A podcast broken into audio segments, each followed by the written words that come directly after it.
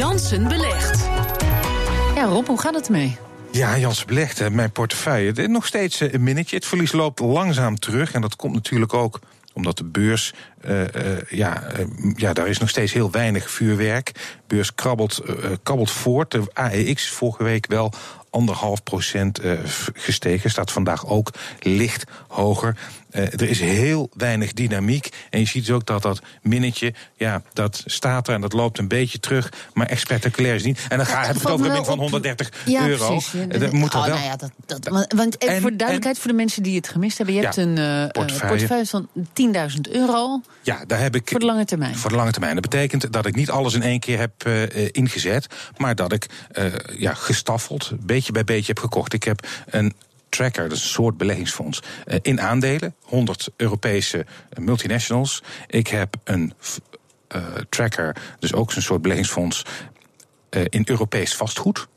waar het Verenigd Koninkrijk niet in zit. En ik heb een beleggingsfonds in obligaties van Nationale Nederlanden. Die drie heb ik in portefeuille.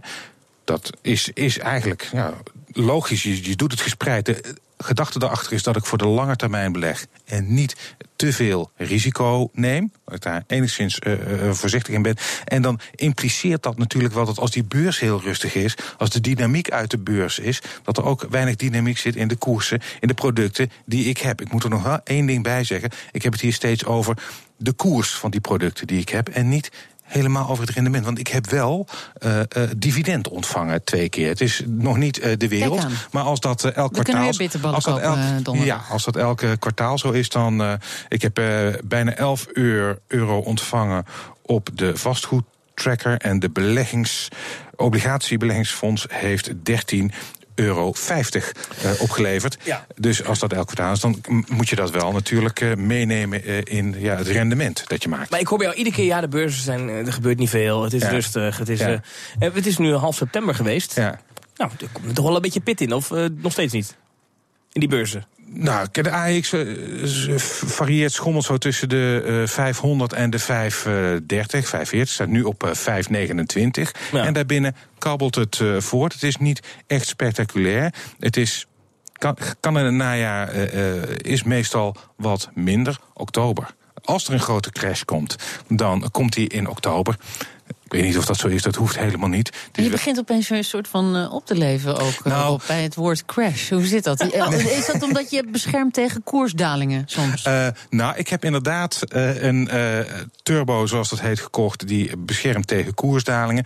Ehm, eh, en, eh, maar het dat hoeft niet per se eh, in mijn voordeel te werken. Want als, stel nu dat er meer dynamiek komt naar boven. dan trekken de, de beleggingen die ik heb sowieso eh, eh, eh, ook op. Overigens is niet iedereen eh, het met me eens dat ik die eh, tracker. of sorry, die turbo, om het te verzekeren. dat ik die heb gekocht.